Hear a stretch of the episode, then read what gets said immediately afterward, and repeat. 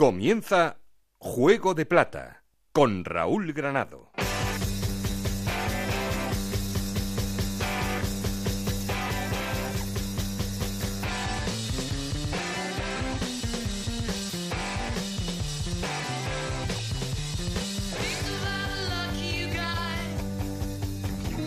¿Qué tal? Muy buenas, bienvenidos al capítulo 10 de Juego de Plata, el podcast de Onda Cero en el que os contamos todo lo que pasa en la Liga 1-2-3.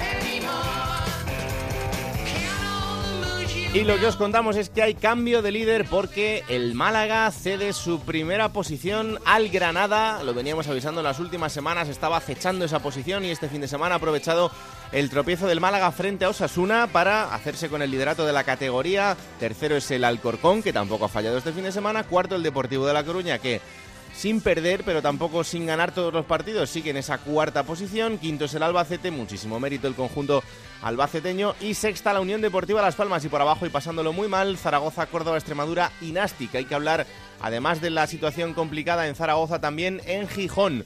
Dos técnicos que están en entredicho, Lucas Alcaraz y Rubén Baraja. Vamos a estar muy pendientes de lo que pase. En el caso de Lucas Alcaraz entendemos que no lo van a destituir porque hay que recordar que solo lleva dos jornadas al frente del conjunto Maño, pero en el caso de Rubén Baraja podría estar viviendo sus últimas horas como técnico del Sporting de Gijón. Y ya sabéis, como siempre, queremos seguir en contacto con vosotros y para eso tenemos un perfil de Twitter que es arroba juego de plata, un correo electrónico que es juego de plata.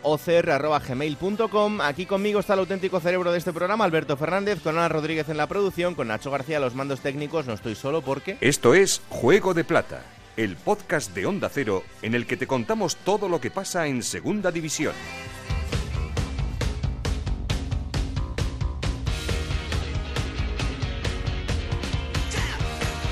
Como siempre arrancamos poniendo en orden resultados y clasificación. Ana Rodríguez, ¿qué tal? Muy buenas. Muy buenas, jornada 12 en la Liga 1-2-3 que comenzaba con la victoria del Albacete 2-0 ante el Nastic, empate a 0 entre el Reus y el Lugo, victoria del Numancia 2-0 ante el Tenerife, remontada de Osasuna 2-1 ante el Málaga, ganaba el Córdoba 4-2 al Extremadura, empate a 1 entre Las Palmas y Deportivo, goleada del Cádiz 5-1 ante el Elche, empate a 1 entre Oviedo y Mallorca, 2-0 ganaba el Alcorcón el derby ante el Rayo Majadahonda, 2-1 también victoria del Almería ante el Sporting y la victoria del Granada 0-2 ante el Zaragoza. Con estos resultados, el Granada es el nuevo líder con 26 puntos, seguido del Málaga con 25, los dos en puestos de ascenso directo, Alcorcón con 24 puntos, Deportivo de La Coruña con 23 y Albacete y Las Palmas con 20 jugarían los playoffs por el ascenso, séptimo es el Almería con 17 puntos, los mismos que tiene el Mallorca, noveno es Osasuna con 16 puntos, los mismos que tienen Oviedo y Numancia, decimosegundo es el Cádiz con 14 puntos, 14 puntos también tienen Sporting de Gijón y Elche, decimoquinto es el Lugo con 13 puntos, los mismos que tienen Reus y Rayo Bajada Onda, con 12 puntos está el Tenerife y en puestos de descenso Zaragoza y Córdoba con 11 puntos y Extremadura y Nastic con 9. Bueno, mejor no tocarlo mucho, ¿no? No hablar porque era el momento que no queríamos que llegase, pero, pero ha llegado, ahí están. Es verdad que era un partido difícil porque es el líder de la categoría, el Granada, es eh, derrota del Zaragoza, pero bueno, las sensaciones es verdad que tampoco fueron muy halagüeñas en cuanto al futuro próximo del equipo. No, es que no ha habido mucho cambio. Con el cambio de entrenador no se ha visto un No. cambio en el equipo. La verdad es que es no. lo malo. Claro que sí. Bueno, ánimo Anita, ¿eh? Eso, a ver, queda mucho. Bueno, vamos a ponernos la bata porque vamos al laboratorio.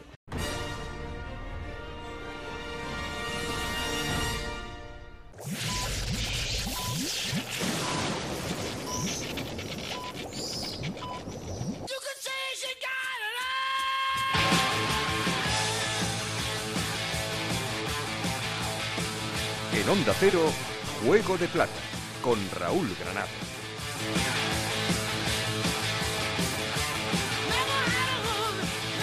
Bueno, pues se ha llegado la primera derrota del Nasti de Tarragona. No pasa nada, no pasa nada. Segundo partido, no podemos ganar todos los fines de semana. Necesitamos ganar todos los fines de semana y lo estamos intentando, pero en algún momento tenía que llegar la primera. Y ha llegado con el Albacete. Que vamos a ver, si hay que perder contra uno, pues hombre, yo creo que igual Enrique tampoco. Si tuviera que elegir, venga, solo voy a perder un partido, venga, pues pierdo con el Albacete. Igual por ahí, aunque claro, cuando llegue Osasuna estamos en las mismas. Hola Enrique, ¿qué tal? Muy buenas. Hola, muy buenas. Joder, o sea, me, me lío con estas cosas y, a ver, perdemos, perder no queremos nunca. Pero bueno, si hay que perder con Albacete, pues oye, ¿qué le vamos a hacer? No pasa nada. Además, eh, bueno, es lo que yo les he dicho a los jugadores. Llevamos diez días con vosotros, hemos jugado dos partidos, uno hemos ganado, otro hemos perdido, creo que, que no está nada mal. La media, esta es una media buena, o sea que eh, evidentemente estuvimos eh, muy mal, pero prefiero estar un día muy mal que, que cuatro muy bien con, con cositas templadas y tal. O sea, sabemos que nuestro camino está pues eh, por, por la vía del día del, del Oviedo, eh, de ahí para arriba, y, y nos toca elegir o esa o la otra y elegimos evidentemente la del Oviedo y a partir de ella pues pues bueno esta semana por ejemplo pues vamos a tener más más días para poder trabajar con mucha más tranquilidad porque ha sido una semana mm, han sido dos semanas pero una muy corta porque jugábamos el viernes entonces ha sido todo como muy rápido pero y afortunadamente pues yo creo que ha sido positivo dos partidos una victoria una derrota pues bueno pues no creo que esté mal. De, del partido eh, siendo tú un hombre optimista por naturaleza qué es lo que te llevas de positivo de ese partido del partido eh, bueno, es que tampoco hay muchas cosas, la verdad. Yo ya he hablado con los jugadores, los jugadores son conscientes de que no estuvimos y lo positivo es que simplemente nos metieron solo dos goles. Eso es lo más positivo. Que dentro de todo lo mal que estuvimos, pues bueno, eh, la derrota fue 2-0 y podía haber sido eh, eh muy superior. Y entonces, eh, esa es una de las notas positivas. Que el primer tiempo perdimos 2-0 y el segundo tiempo empatamos a cero. Eso es lo que me llevo de positivo. Y entonces, pues, eh, cuando para, para esta competición y para todas, el, nivel de, de, intensidad tiene que ser muy alto y eh, eso es lo que vamos a trabajar y estamos trabajando. Y esta semana que tenemos para entrenar pues prácticamente siete días porque jugamos el lunes pues pues espero que ya poco a poco el equipo eh, se vaya vaya cogiendo la identidad que uno quiere no por lo tanto por lo tanto pues nada estamos estamos bien y tampoco hay que pensar mucho porque esto es muy largo no se trata de, de salir mañana pasado en 15 días se trata es una carrera larga hay que tener una buena consistencia mental y, y bueno, y lo que les he dicho a los jugadores, en este momento hay otros equipos que están disfrutando de una, de una situación un poquito más eh, tranquila, si cabe y tal, pero bueno, yo creo que, es bueno que todo el mundo se mentalice de que esto va a ser duro para todos. Hombre, claro. Bueno, este lo tachamos. Eh, el siguiente es el Zaragoza. El Zaragoza ya ves cómo está, pero bueno, nunca sabes si es mejor o peor. La verdad es que eh, el Zaragoza llega con el agua al cuello, eh, con una Romareda que, ya se giró el otro día contra todo el mundo, aquí ya no, no se salva nadie, y, y en esta situación os enfrentáis a ellos. Sí, bueno, pero es lo que yo he comentado con los jugadores. Cada domingo nos vamos a enfrentar a, un equipo con diferentes situaciones. Uno porque va primero, el otro porque se ha complicado, el siguiente porque eh, maneja muy bien la pelota o no la maneja. En fin, lo más importante somos nosotros y, y ahí está el kit de la cuestión, que eh, uno quiere poner al equipo como como le gusta, como le gusta, y mm. eso va a llevar un, un espacio de tiempo, mm, pero no hay, no hay, no hay tiempo. Va a llevar un espacio de tiempo, pero mientras tanto hay que competir y hay que ganar. Entonces, y por eso digo que, que es igual. Esta categoría es igual jugar contra uno que contra otro. Todos son complicados y, y bueno, y ya se ve cada jornada que pasan que a todo el mundo le pasan cosas y hay que interiorizar que, que un día te pueden pintar la cara, que al otro día tú le pintas a otro y bueno, y que aquí nos llevamos todos el canto de enduro, pero lo que es innegociable es eh, pues el no tener esa intensidad máxima que hay que tener para competir, ¿no? Claro.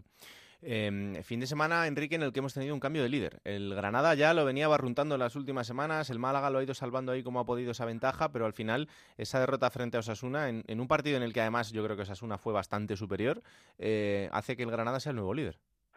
Sí, bueno, Granada estaba llevando una línea regular, se estaba asomando ahí arriba, no se descolgaba, un día ganaba, otro día igual perdía y otro día empataba, pero al final estaba ahí mm, sin prisa pero sin pausa y bueno, ha pegado este zarpazo este fin de semana y se ha colado ahí en lo alto de la clasificación el Málaga, pues bueno, ha estado hasta hasta el domingo, yo creo, hasta esta jornada, pues mm. pues ahí el primero y esto es tan largo que, que bueno, que, que hay cantidad de equipos eh, pues que, que, que, aspiran a estar ahí arriba y que mm, de momento hay dos que se han colado que quizás no estaban dentro de los invitados, como son el Alcorcón y, el Alba, pues y, el, Almería también está un poquito, está bastante cerquita, pero mm, sobre todo estos dos equipos, Alcorcón y Albacete, yo les veo mm, con mucha propiedad, muy consistentes, eh,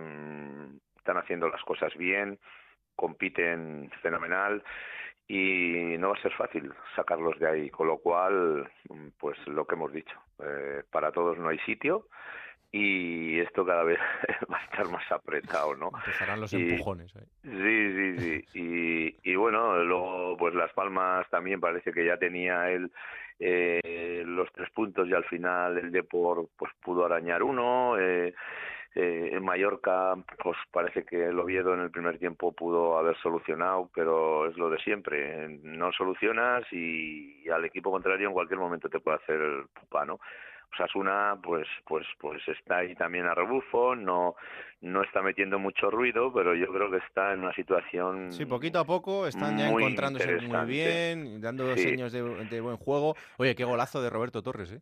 Bueno, pues ya van por lo menos dos, y maneja, tiene esa, ese talento para tirar las faltas, ahora está, está dulce y cada balón que haya por ahí pues es un peligro terrible para el equipo contrario, ¿no?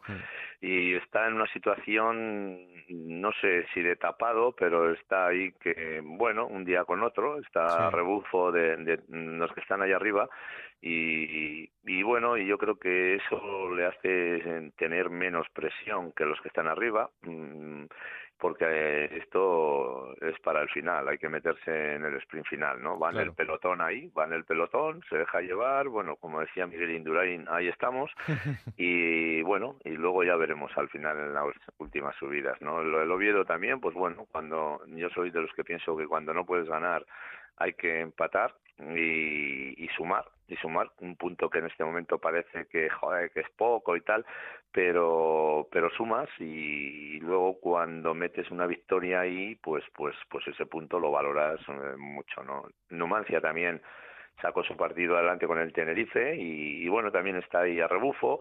El Cádiz eh, pues fíjate según escuché a Pacheta pues el primer tiempo eh, lo controlaron como muy bien. Y, sí, tuvo ocasiones y parecía que por momentos lo estaba controlando, pero al final, fíjate.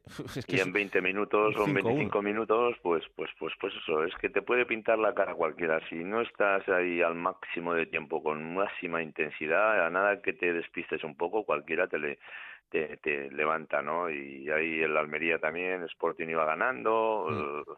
Pipo Baraja parece que, que bueno, que se lamenta de, de, una serie de circunstancias que le están sucediendo al Sporting, algunas decisiones que, que no les están siendo favorables, algunos goles anulados, eh, no sé, eh, se le está acumulando en ese sentido pues pues una serie de circunstancias que hacen que el Sporting pues esté ahí luchando por colarse y no acaba de, de, de meterse, pero pero es que para todos no hay sitio, ¿no? Hmm.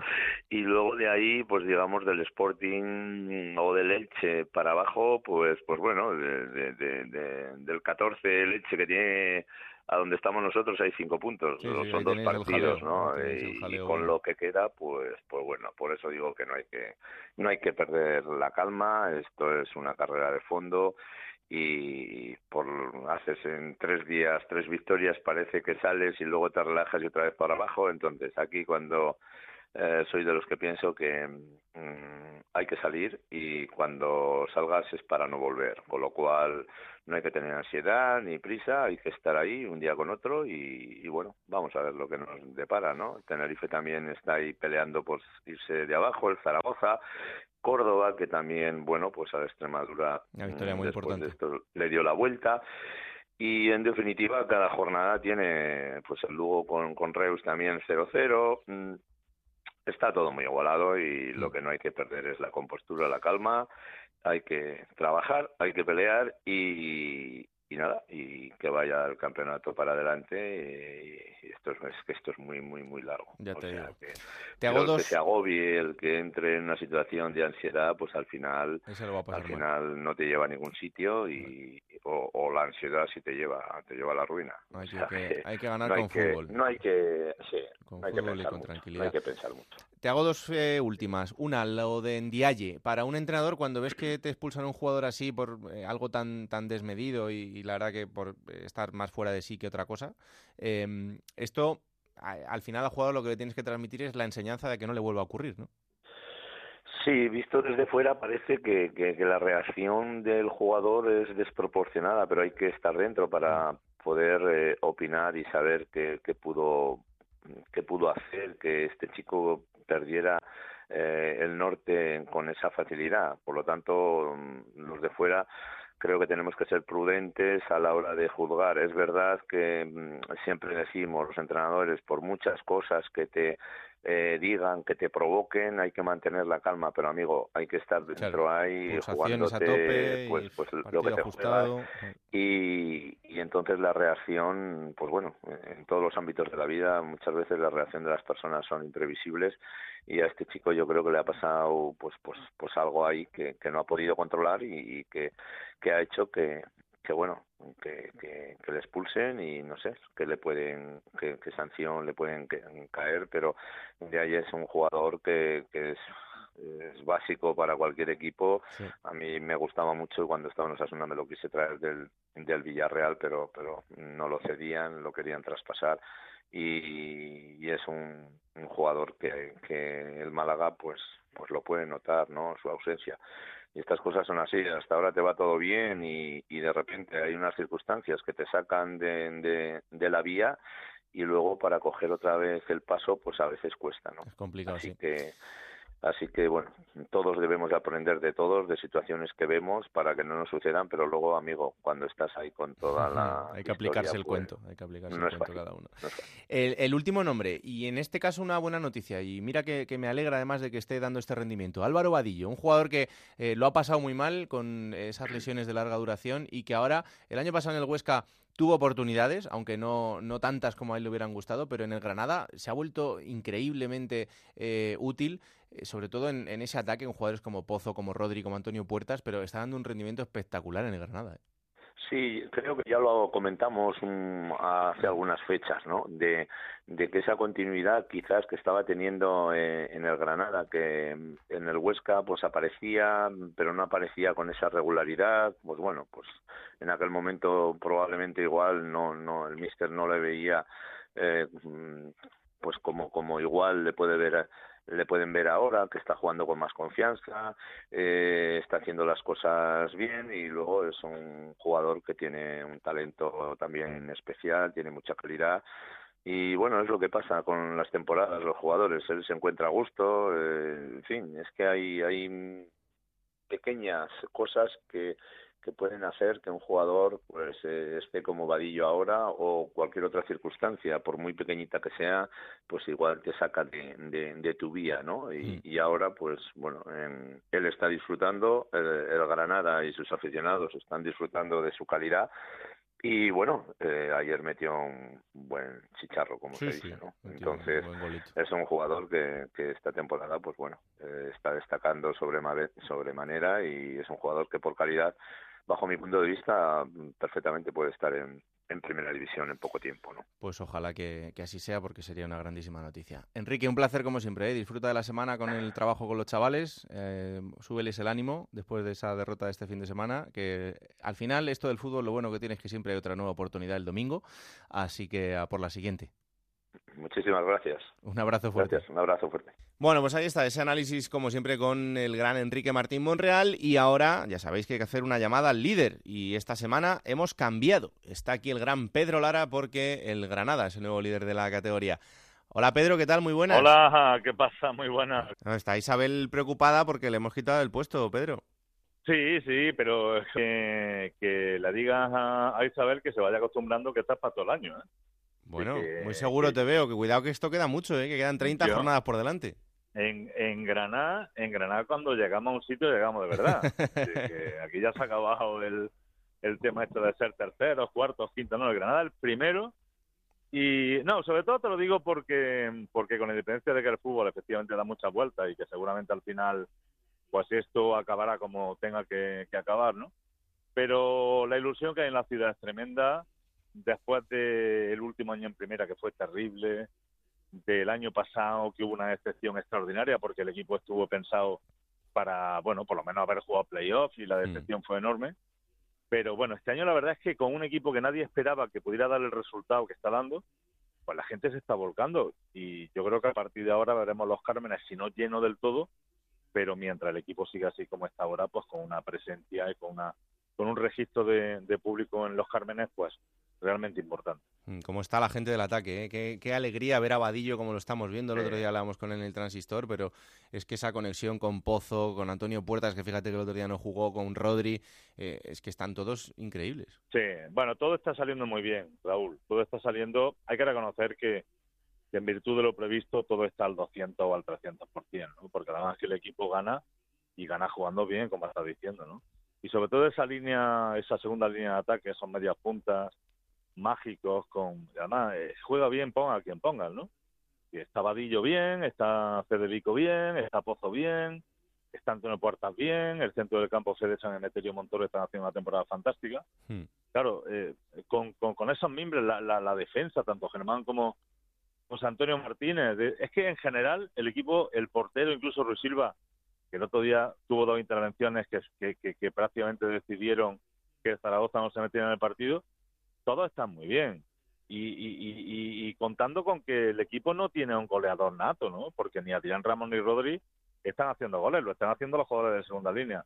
Pero todo está saliendo muy bien, el, espíritu del equipo es fantástico, la unión de los jugadores es, tremenda, el, el, trabajo de Diego Martínez está siendo fantástico, yo creo que el, gran hacedor del milagro de esta temporada se llama Diego Martínez y bueno, y por el momento, yo no sé si este va a ser el Huesca de la pasada temporada, Raúl, pero lo que está claro es que la ilusión que se respira en el grupo y cómo se está viviendo la temporada, yo creo que eso va a marcar mucho y posiblemente el Granada haya llegado para quedarse, no sé si como primero, pero para estar afianzado en las posiciones muy altas de la tabla y que no va a ser un accidente eh, momentáneo lo que está ocurriendo en este momento. Bueno, pues el próximo rival será el Numancia en los Cármenes, así que a ver qué pasa este fin de semana. Y por la mañana, y por la mañana, a las por la mañana, eso es. Pero si el Granada gana, pues eh, mantendrá el liderato esta semana. Haga lo que haga el, Málaga, que tiene un partido complicadísimo frente al Sporting de Gijón. Pero eh, de momento, bueno, pues ahí tiene la, opción el Granada de seguir líder una semana más. Y, ojo, y ojo, Raúl, que en el primer fin de semana de diciembre llega el Málaga-Granada.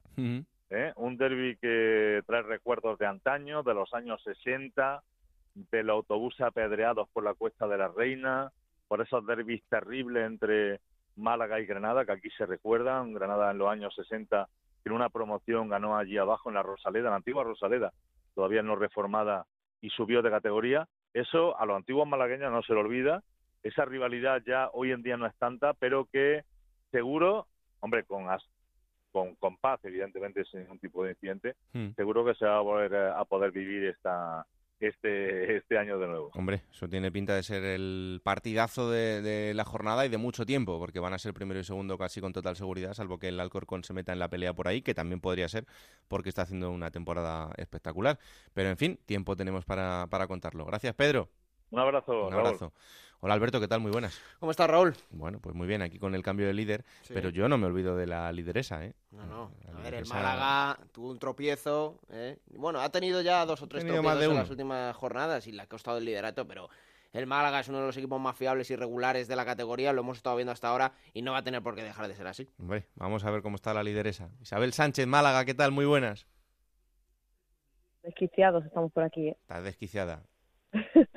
Después de lo que ocurrió el sábado, aunque esto es todo un honor que Pedro la coja los galones de, líder y como él ha mencionado, ese derby, sábado 1 de diciembre, por cierto, jornada de reflexión, al día siguiente se van a celebrar las elecciones andaluzas, derby regional, Málaga-Granada. Espero aquí a Pedro Lara, ¿eh? a las 6 de la tarde en la Rosaleda y a ver quién sale beneficiado de ese de ese encuentro que, no, que nos mencionaba mm. nuestro queridísimo compañero Pedro. Ah, ahí también habrá una lideresa, pero no sabemos cómo lo pasará.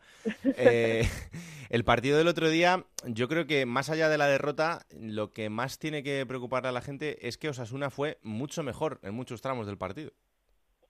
Sobre todo lo que preocupa a la gente es que el Málaga perdiera los papeles de esa forma, mm. se desquiciara, se dejara llevar por, por el ambiente. Ya conocemos todos cómo es el campo de, del Sadar, también conocimos un poco bueno, pues que hay veces que ante rivales te pueden llevar a, ocurrir lo que, lo que ocurrió en esos últimos 20 minutos de partido, pero el liderato también es eso, mantener el control del partido en esas circunstancias y saber lo que te está jugando y que tenía el, el Málaga el, el resultado a su favor, tenía un 0-1 en el, en el marcador y, y se dejó ir, se dejó ir rápidamente después de esa expulsión de Blanco Lechú, como el propio Juan Ramón López Muñiz mencionaba en su rueda de prensa, fue el punto de inflexión y ahí se empezó a ver algo que no nos gusta y de lo que estamos todavía hablando eh, desde el sábado.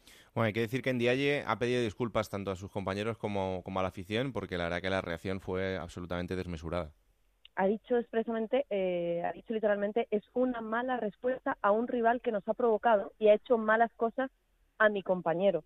Hmm. Además ha mencionado que no es ningún buen ejemplo, ha pedido disculpas, un poco en la línea lo que está haciendo el Málaga, ¿no? Alegaciones a estas tarjetas amarillas numerosas que además provocaría muchísimas bajas de cara al próximo partido y con ese pedido de disculpa un poco eh, y aviso, lo ha pedido el jugador, ha sido él el que ha ido hacia el gabinete de comunicación del club pidiéndole que se hiciera ese vídeo y también en la medida de lo posible que pueda ayudar para que se les reduzcan los partidos que, que va a estar sancionado, ¿no? Sí, porque la papeleta ahora es importante, ¿no? Con todas las bajas que tiene el equipo. Estamos hablando de que le podrían caer a Andiaye por amenazas entre 4 y 12 partidos. Hay que decir que el acta del encuentro recoge una frase literal que mencionaba supuestamente el jugador de te voy a matar, y mm. eso sería una amenaza. Estaríamos hablando de eso que decimos 4 o 12 partidos. Y luego el resto de tarjetas amarillas, aparte de la expulsión de Blanco Lechu por esa doble tarjeta amarilla, Vieron tarjeta eh, Ontiveros, la vio también Adrián y la vio Federica, tres jugadores que estaban apercibidos y que se podrían perder el encuentro de, del Sporting de Gijón del domingo a las seis de la tarde. En principio, las delegaciones que se han presentado no han sido comunicadas por el club, pero sí podían ir en la línea de intentar que el día ya recibiera el mínimo de partidos de suspensión, que a Adrián se le pudiera quitar la tarjeta y que en principio pues Blanco Lesiu también se le pudiera quitar esa segunda tarjeta. Además es muy curioso porque es por reiteración, cuando en principio pues ha hecho entre unas tres o cuatro faltas durante el encuentro y ha visto dos amarillas. Mm. Veremos a ver qué es lo qué es lo que ocurre y de eso está pendiente el, el entrenador para hacer la alineación de cara a la próxima la próxima jornada. El que volvió a hacer de las suyas fue el jeque en Twitter, ¿eh? Desde luego, esto sí que es para mención aparte esa imagen y ese montaje de Velasco Carballo, hablando además de árbitro ciego, ese montaje de, con el perro y con las gafas de sol y todo, bueno, pues seguro que también va a tener su sanción. También escribió un tuit un poco incendiario el, el delegado del equipo, eh, Josemi, ayer lo teníamos en los micrófonos de Onda Cero Málaga, pedía disculpas y hablaba de que, bueno, es el calentón, que al final puede que le salga caro, ya no solo a los jugadores, sino también, aparte de, aparte del club, como hablamos del jeque y el propio delegado del equipo. Bueno, pues parece que cuando se tuercen las cosas se tuercen en general, pero sin los dirigentes, en este caso el jeque, no son los que ponen un poquito de cordura, pues también apaga y vámonos. Hay que tener un poquito de buen gusto a veces, pero este hombre ya sabemos, ya sabemos lo que es y lo que le gusta utilizar el Twitter para estas cosas. Que no, lo único que, hacen. ¿eh? Sí, sí, sí, llevaba ya un tiempo. Eh, claro, es que la segunda no vende tanto como la primera, entonces pues de vez en cuando hay que estar un poco más tapado. Pero con esto lo único que hace es perjudicar eh, bastante más a su equipo. Pero en fin, él sabrá lo que hace. Eh, próxima estación, como decimos, Sporting de Gijón, en el Molinón este fin de semana. Eh, bueno, partido de necesidad para el Sporting y para un Málaga que intentará recuperar el liderato. Así que atentos estaremos a lo que pase allí. vuelve, vuelve Muñiz a Málaga, ¿eh? o sea, a Gijón. A Gijón. él es del Sporting, asturiano, y es una visita especial siempre. Mm. Dejadme que es una buena noticia. Fijo ha vuelto con el grupo y veremos cómo avanza a lo largo de la semana fase final ya de, su recuperación y a ver si pudiera estar en ese partido de, de Uno que se pierde toda la temporada, Juan Juanca operado ayer, sufre una rotura del ligamento cruzado anterior, eso es lo que se encontraron hacerle una artroscopia y se queda se pierde lo que queda de, temporada. Segunda vez que tiene esta lesión Juan Car, así que todo el ánimo del mundo porque es increíble la mala suerte de, algunos jugadores con este tipo de lesiones eh, tan largas y tan, tan dolorosas en la recuperación. Gracias, Isa. Un beso, hasta Un abrazo. Eh, como decíamos, el rival del Málaga en ese partido era Osasuna, que consiguió una victoria que le pone en una situación en la que poco a poco, ojo, lo decía antes Enrique, Osasuna puede ser el tapado de este arranque de temporada y en general de los equipos que están en la zona alta de la clasificación. Es noveno con 16 puntos, pero está cada vez más cerca de esos puestos de playoff de ascenso. Onda cero en Pamplona, Javier Saralegui, ¿qué tal? Muy buenas. Hola, ¿qué tal? Bueno, pues una victoria importante, eh, más allá del resultado, como decíamos, también por las sensaciones del equipo. Sí, Osasuna mm, dejará de ser un, tapado si empieza a ganar fuera de casa, porque en casa el equipo está, no que se sale, pero sí cada vez viendo increciendo, ¿no? 14 de 18 puntos eh, ha sacado en el estadio del Sadar, el otro día fue la primera vez además que tuvo que remontar un marcador. Ha habido partidos que ha empatado en casa en los que han merecido la victoria y desde luego el del sábado frente al Málaga, si hubiera terminado eso 0-1, el público se hubiera ido con la sensación de que el resultado era injusto por el juego del equipo.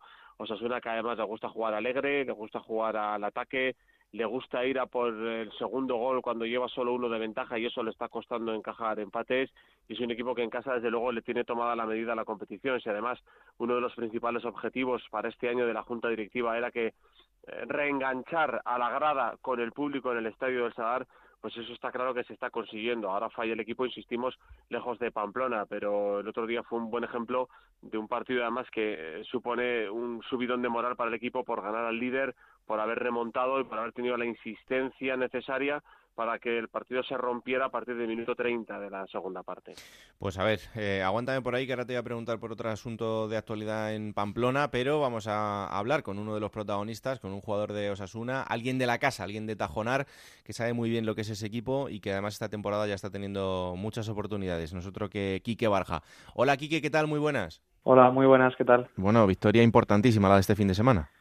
Sí, eh, victoria muy importante porque porque lo necesitábamos, ¿no? Queríamos meternos, pues eso, acercarnos un poco a la zona alta de la tabla y, y eso pasado por ganar al líder, ¿no? Yo creo que hicimos un gran partido y, yo creo que merecimos los tres puntos. Está claro que son tres puntos más, pero ganarle al líder en este momento y un líder como el Málaga, que, se ha mostrado tan sólido por momentos en, este arranque de la competición, ¿os da un, puntito más de, moral para lo que viene? Sí, está claro que, ganar al, líder es un punto de inflexión, ¿no? Eh, era, era el mejor hasta la fecha y, y nos, nos hizo un partido muy complicado, ¿no? Entonces yo creo que, eso también demuestra que, que, nosotros somos un gran equipo, que si hacemos las cosas bien y, y estamos enchufados, pues podemos ganar a cualquiera. Mm, y es que eh, además fue un partido en el que eh, estuvisteis dominando desde el principio, pero empezáis perdiendo, con lo cual no sé si eso es como un poco de bajón de decir, otra vez lo mismo, otra vez eh, estamos teniendo el juego, la posesión, las ocasiones, pero llegan y nos marcan. Sí, fue, fue un golpe duro, ¿no? Porque como dices, yo creo que, que empezamos bien, estamos teniendo el control del partido, estamos teniendo llegadas pero ellos al final eh, en una estrategia no, nos metieron el gol, ¿no? Y, yo creo que ahí también se vio el equipo que, que tiene personalidad, que tiene carácter y que y que no se esconde aunque las cosas vengan mal, ¿no? Entonces yo creo que, que también es un premio pues a la insistencia, al, trabajo que, que, hicieron, que hicimos durante todo el partido. Yo creo que eso al final pues nos dio nos dio para darle la vuelta. Mm. Eh, ¿Qué hablasteis en el, en el descanso? Porque la segunda parte volvisteis a salir súper enchufados. Bueno, eh, sabíamos que habíamos hecho una buena primera parte y, yo creo que la clave fue que el míster nos dijo que, sobre todo el inicio de la segunda parte tenía que ser eh, un poco arrollador, ¿no? Porque porque nosotros sabemos también que, que si apretamos desde el inicio, que si embotellamos al rival, si sacamos corners, centros y tal, sabemos que, el público también nos da un plus en casa, ¿no? Entonces yo creo que, eso fue clave, ¿no? La, salida en el segundo tiempo y, y yo creo que, que eso fue dándose a que el partido fuera hacia nuestro terreno, ¿no? Y yo creo que también sí que es verdad que a partir de la expulsión de ellos eh, mm. nos, no, nos da vida a nosotros. Em, y el golazo de Roberto Torres, que es una obra de arte increíble. ¿eh? Sí, eh, bueno, yo ya, ya lo conozco, yo varios años con él, sé, sé, el golpeo que tiene, de lo que es capaz y, y también necesitamos de estas individualidades, ¿no? Cuando los partidos están tan cerrados, tan complicados, pues pues a veces necesitas de, individualidades de jugadores y sería pues Robert eh, tuvo la bueno la suerte no porque porque porque sabe hacerlo no pero pues pudo ser el encargado de, darnos el gol de la victoria. No, es que es verdad que, a ver, tú eres eh, un hombre que viene de Tajonar, que sabe perfectamente lo que es Osasuna y lo que significa el club, pero al final eh, tener compañeros como, como Roberto, eh, Miguel Flaño en, la plantilla, te da ese plus, ¿no? De, gente que, que, sabe lo que es ese equipo y que tiene muy claro cuáles son los valores de Osasuna. Sí, está claro que, em, tenemos suerte de tener de contar con muchos jugadores de la cantera que han pasado por las categorías inferiores y, ellos mejor que nadie representan los valores del club y, lo que se quiere aquí, ¿no? Entonces yo creo que para los chavales que, que venimos desde abajo pues es una suerte poder estar con ellos y aprender de ellos tanto en lo futbolístico como en lo personal, ¿no? Hmm. A ver, la movida del partido, esas expulsiones que hubo ahí en, eh, ese minuto 80, la verdad es que fue bastante feo todo. Luego en día ya ha pedido disculpas a, sus compañeros y a su equipo por una reacción que, fue muy desmedida, pero no sé, tú en ese momento ya no estabas en el campo porque a ti te sustituyó en el minuto 64, pero no sé cómo lo vivisteis desde los banquillos. Sí, yo la verdad que no sé muy bien por qué, por qué se puso así. Ese, yo creo que fue un poco la, la, el calentón del partido. Eh, era un partido con mucha tensión y nosotros eh, habíamos marcado y queríamos ir a por el segundo, ¿no? Entonces yo creo que al, al coger ahí el balón rápido, pues no sé si, si alguien dijo algo, no, no sé exactamente qué pasó y yo creo que a él pues se le cruzaron un poco los cables y, y se dio esa situación que yo creo que no que no es buena más que nada pues por el tema de de que hay muchos niños viendo y yo creo que eso eso no tiene que pasar, ¿no? Yo puedo entenderle a él porque claro, es un partido importante para ellos también como para nosotros, que hay mucha tensión del partido pero bueno, yo creo que eso también se tiene que quedar ahí, él ha pedido también disculpas y, yo creo que, se tiene que quedar en una anécdota. Estaba el pobre Rubén García intentando sujetarle, pero es que, era imposible, Gendy Aye le saca tres cabezas y dos cuerpos y estaba Rubén García que parecía un papelito ahí eh, haciendo lo que podía el, pobre hombre. Eh, bueno, fue un poco la, parte más fea del, partido, pero, pero bueno, al final, eh, como digo, en día ya ha pedido disculpas y, a sus propios compañeros, o sea que bueno, pues cruce de cables y, y a olvidarlo cuanto antes. Eh, ¿Qué le falta al equipo para ganar fuera de casa, Quique? Porque quizá es el, punto que, le falte a Osasuna en este arranque de temporada. Sí, eh, lo venimos ya a tiempo, ¿no? Yo creo que hemos jugado ya seis partidos fuera, creo que han sido, y, sí que es verdad que ha habido yo creo que un cambio bastante grande con los tres primeros partidos fuera de casa y estos tres últimos, ¿no? Yo creo que hemos mejorado mucho las sensaciones que hemos en los tres partidos que llevamos ahora fuera de casa hemos merecido yo creo que ganar en Zaragoza, en Oviedo y en, y contra Rayo Majadahonda, pero somos conscientes de que sensaciones no podemos vivir, ¿no? Entonces tenemos que, que aún pulir un poquito más los detalles pues para, para que esa victoria fuera de casa llegue, ¿no? Pero como he dicho, yo creo que, que, es importante también el paso que hemos dado en cuanto a sensaciones, ¿no? De que nos encontramos mucho mejor ya fuera de casa, eh, estamos siendo más fiables, eh, estamos puntuando, entonces yo creo que, que, si seguimos un poquito con esa línea y, pulimos detalles, pues eh, yo creo que la, primera victoria podrá llegar pronto. Hmm. Y luego eh, el, el mister Yago Barrasate está hablando desde el principio de esa intención, esa idea que él tiene de ir siempre a por los partidos, de no especular con los resultados, de no defender el resultado. Él decía el otro día que mm, le gustó más ese empate frente al Rayo Majadahonda por intentar ir a por el 0-2 en todo momento que mm, por intentar mantener el 0-1 como, como os pasó el día del, Oviedo. No sé vosotros desde dentro cómo vais ese mensaje del Mister. Sí, eh, yo creo que, ese mensaje conecta muy bien con, los jugadores y como, vemos nosotros también el, el fútbol, ¿no? Yo creo que, es importante que ser un equipo atrevido, ser un equipo ofensivo que va al ataque y, nosotros pues preferimos que nos empaten por, por ser valientes, ir a, ir a matar el partido que no por meternos atrás, aunque hay veces que pues como lo vieron en el anterior partido pues ellos están haciendo las cosas bien y te meten atrás, ¿no? Pero, pero no que sea por, por una cuestión nuestra de querer mantener el resultado. Así se vio también el otro día que, que íbamos perdiendo en casa 1-0 y, y, fuimos con todo, incluso sacamos una alineación súper ofensiva contra el líder, ¿no? Entonces yo creo que también ahí eh, hay que darle mucho valor al míster y, y, ver que es un tío valiente y que, y que se atreve con, con cualquier cosa. Entonces yo creo que, tenemos que seguir en esa línea de ser valientes, de ser atrevidos y, seguro que eso nos acabará dando muchos puntos. Eh, hay una pregunta que estamos repitiendo mucho en este arranque de temporada con todos los protagonistas y es la, gran igualdad que hay en la categoría este año. Ya la temporada pasada se podía ver, pero este año eh, se han sumado más equipos que son absolutamente históricos en, la categoría. Y claro, evidentemente la presión del ascenso eh, la acaban teniendo 16 o 17 equipos porque por el nombre que tenéis todos es, es, inevitable ¿no? que la gente hable de, en todos los casos del ascenso, en el vuestro también. Pero mm, vosotros en el vestuario, ¿cómo veis, cómo veis esto y sobre todo, cuál es la presión que os ponéis a vosotros mismos?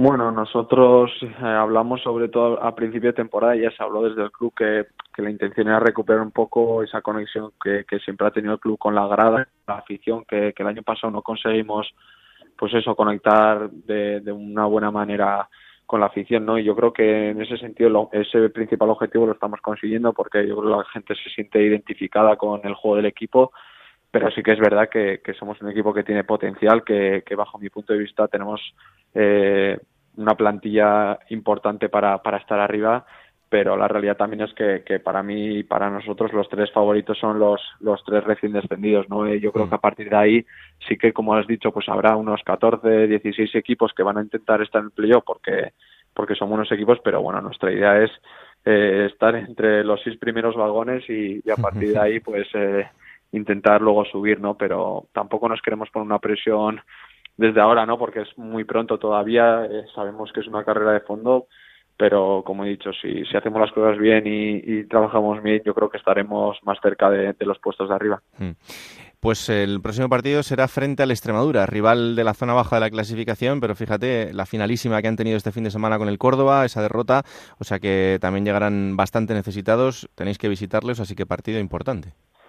Sí, eh, partido importante sobre todo por porque, como ya hemos comentado antes, que, queremos que llegue la primera victoria fuera de casa.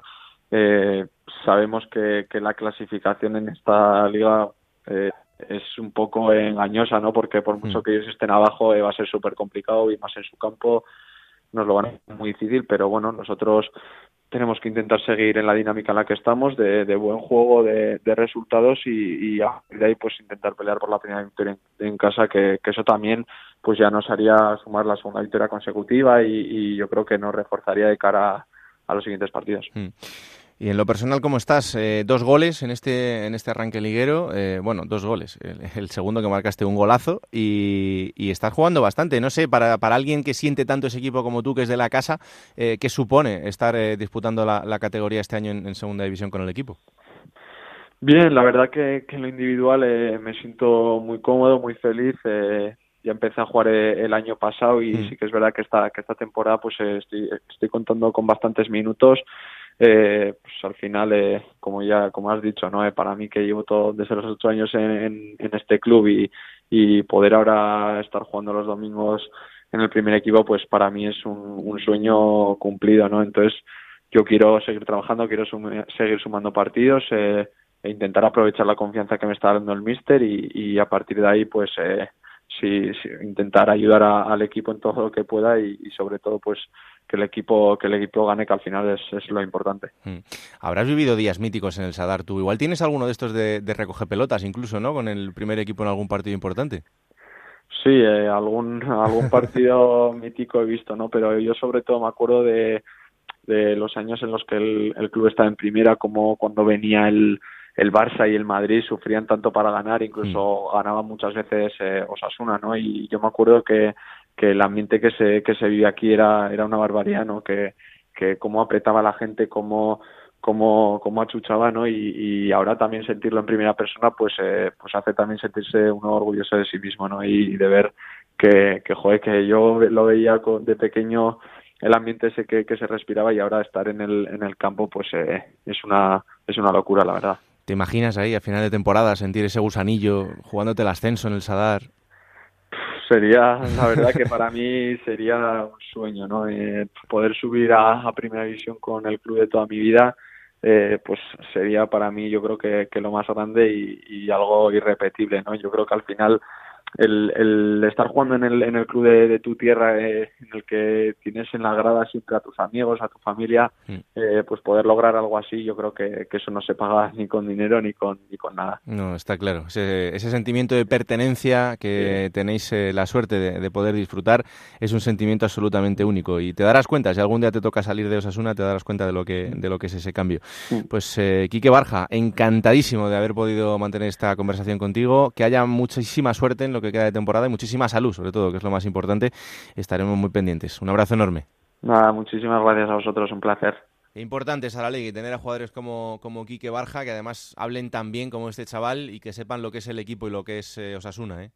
Ejemplo perfecto de canterano que está aprovechando su oportunidad, de un chaval que viene muy bien formado desde abajo, con la cabeza en su sitio, ya veis que bien se expresa y mm. es un chaval muy joven eh, que está sabiendo aprovechar cada minuto, disfrutar de cada minuto y que no se cree que se merezca más que nadie por ser de casa.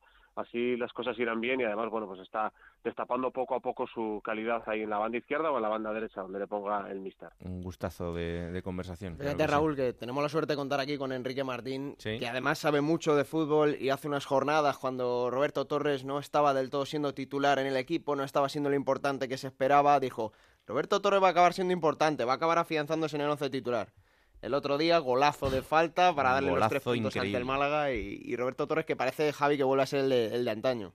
Sí, y eso que le preguntamos luego a ver si estaba haciendo coaching con Martín. Se lo preguntamos después del partido porque lo hizo anteriormente, cuando Enrique Martín eh, estaba en Tajonar, pero no era eh, entrenador, sino que estaba de encargado de, de Tajonar yo tenía pero mis sospechas, pero no, ya no lo necesita. Así que dijo, hablaré con Martín enseguida porque hablamos a menudo, pero sí, Roberto Torres ha recobrado la confianza y, el equipo le, necesita que, vuelva a sacar su calidad máxima. Se encontró a gusto, eh, jugó Sasuna con dos mediocentros ofensivos, se la jugó, llegó Barrasate el otro día frente al Málaga, no hubo mediocentro de contención y Roberto Torres cumplió su papel a la perfección. Mm. Bueno, te quería preguntar también por una información que sacan los compañeros del diario de Navarra en cuanto a que Osasuna podría ser sancionado sin fichar en el mercado de invierno por no haber presentado el presupuesto y haber sido aprobado. Eh, no sé cómo está esta situación. El sábado antes del partido había asamblea ordinaria del Club Atlético Osasuna. Ahí van los socios compromisarios, los que representan al total de 16.000 socios que tiene el club. Se aprobaron las cuentas del ejercicio de la temporada 17-18 sin ningún problema, por amplia mayoría. Había 8 millones y medio de beneficio.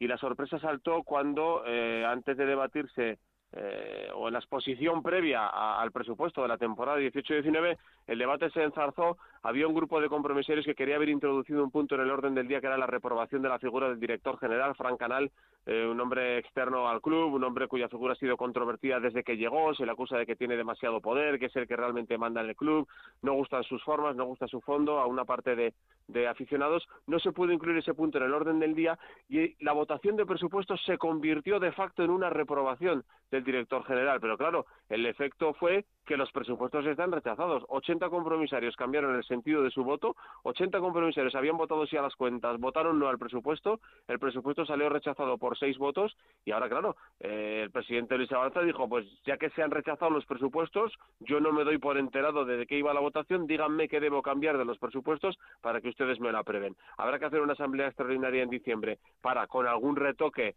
eh, de fachada, volver a votar los presupuestos de la 18-19, hmm. que entiendo que se aprobarán sin mayor problema, porque lo que los compromisarios querían hacer, insisto, era un toque de atención a la Junta Directiva, y eh, si no se aprobaran en diciembre, sí que eso tendría un problema, no tendría los presupuestos aprobados por sus socios y posiblemente la Liga no le dejaría fichar en invierno, pero en principio, si todo transcurre normal, pues en una nueva asamblea de diciembre con algún retoque, lo esperable es que se aprueben los presupuestos de la temporada 18-19, algo que nunca había pasado que se echaran para atrás cuando es una cuestión meramente casi técnica, ¿no? Los presupuestos. Hay más incidencia en las cuentas que en los presupuestos. Pues asunto aclarado. De todos modos, ya sabéis que estaremos atentos a lo que pasa en diciembre, porque de eh, producirse esto sí que sería un varapalo importante para un equipo como, como Osasuna de cara al mercado de invierno. Así que lo, lo contaremos. Eh, próximo rival de Osasuna este fin de semana, el Extremadura, eh, zona baja de la clasificación, pero con un Extremadura que llega muy, muy exigido. Así que atentos estaremos a lo que pase en Almendralejo este fin de semana. Gracias, Javi. Un abrazo, adiós. Un abrazo. Vamos a, otra ciudad donde también están muy contentos con el arranque de temporada, que es Albacete. Eh, le ganaba el Albacete 2-0, lo comentábamos también antes con Enrique, al Nastic de Tarragona este fin de semana. El Nastic, que es el nuevo colista de la clasificación, pero un Albacete que también, haciendo las cosas eh, de una manera muy tranquila, muy pausada y sin hacer mucho ruido, es quinto en la tabla clasificatoria. Compañera Juan y Serrano, ¿qué tal? Muy buenas. Muy buenas, compañeros. Bueno, victoria que por ser con el colista puede parecer que ha sido fácil, pero una victoria del Albacete que le pone en una muy buena situación. Bueno, sí, como bien comentabas, el arranque del Albacete eh, en esta liga está siendo muy satisfactorio. Eh, esto se está notando ya también en cómo cada vez va más gente al, Carlos Belmonte. Y aunque pueda parecer que el Albacete, pues sí, como tú bien dices, eh, se, se enfrentó al colista, al que ahora es colista, y, bueno, pudo ser un mero trámite, no fue así porque el Nastic pues no lo puso fácil. También conocemos el esquema de juego y, de, Enrique Martín, lo, lo tenemos muy, muy reciente.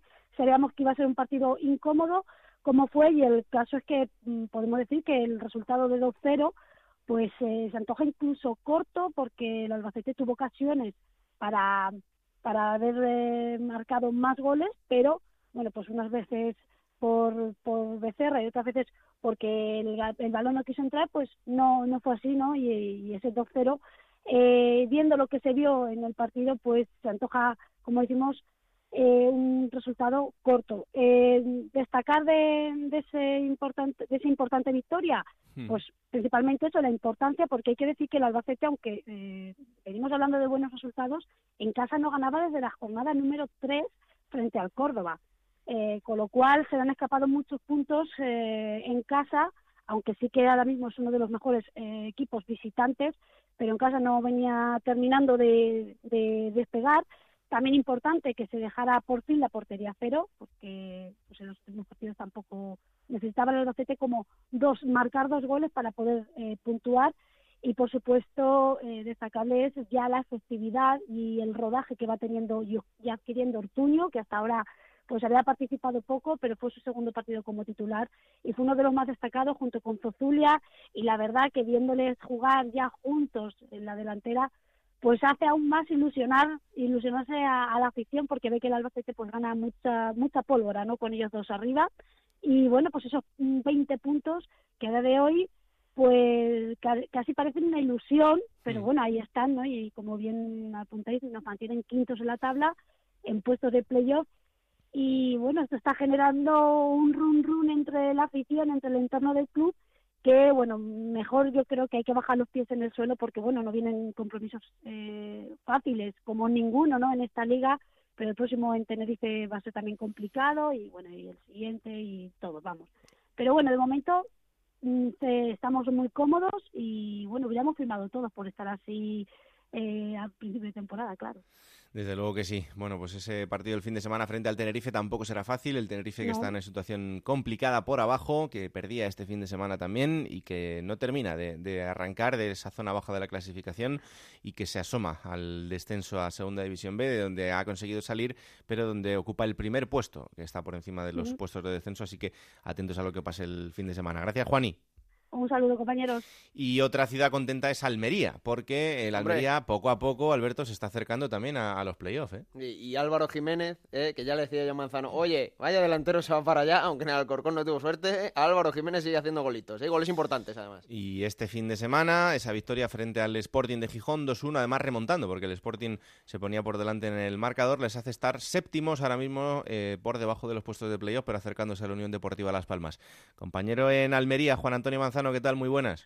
Hola Raúl, hola Alberto. Que te digo una cosa, Alberto. Eh, mm. El año pasado en el Alcorcón creo que fue en seis goles su mejor temporada eh, de goleador. Lleva cuatro, así que cuidado. Eh. Y Juan Muñoz por Almería creo que también suena, ¿no? Sí, sí, Juan Muñoz justamente al contrario. Aquí no la veía y ¿cuántos son ya? Ocho, ¿no? Sí, sí. Ocho golitos lleva ya. Esto de los delanteros y las rachas es increíble. No, no tiene explicación, porque de repente se ponen a marcar goles, de repente tiene una sequía increíble. Bueno, a veces son sensaciones porque el fútbol evidentemente lo tienen cuando hacen cosas como, como estas. Ganaron los dos con el cambio, desde luego, ¿eh? Sí, sí, sí, es verdad que a veces el cambio de aire también, también influye en esto. Eh, oye, que te teníamos ahí un poco olvidado, pero que la Almería también, ahí a la chita callando, se está acercando cada vez más, ¿eh? Sí, ya veo que hay que estar abajo arriba, ¿eh? porque si no, no bola. es que hay un pelotón ahí intermedio que, que, que, que sois muchos. Sí, sí, lo sé. No, la verdad es que, hombre, mm, mm, esta semana, fíjate, séptimos. Hay que, hay que coger eh, periódicos ya con papel amarillo para encontrar una clasificación de la Almería parecida en, en, segunda y ya no te digo en primera división, donde solamente el año de Emery al principio pues hubo coqueteando con esa parte alta, por lo demás pues han sido temporadas, sobre todo el, último lustro, ¿no? donde ha habido más sufrimiento que, alegrías. Pero bueno, este año parece que ha cambiado todo, bueno, parece no, ya no es una eh, sensación o es eh, un, una, una, ilusión, ¿no? Eh, un pequeño detalle, es una constatación y es rotundo, ¿no? Porque desde luego con Fran Fernández en el banquillo y con esta plantilla que, que venía con muchísimas ganas, pero con, en algunos casos, en muchos eh, casos, con, poca experiencia en la categoría, eh, ha demostrado que, el argumento de, la fe, de la constancia, de, alejarse un poco del currículum a veces puede más ¿no? en, esta segunda división que, alguien que tenga ya un historial bastante amplio con muchas hojas, ¿verdad? En la Wikipedia. Eh, había mucha broma con eso en Almería, ¿eh? Yo te digo que cuando empezó la temporada y cuando el Almería ficha a Corpas del Marbella, bueno, pues había un poquito de, broma. El Almería ficha Ibiza, de filial del Villarreal, un poquito de broma. El Almería ficha Rioja, pues vaya, la coña entre Ibiza y Rioja ya no te quiero ni contar.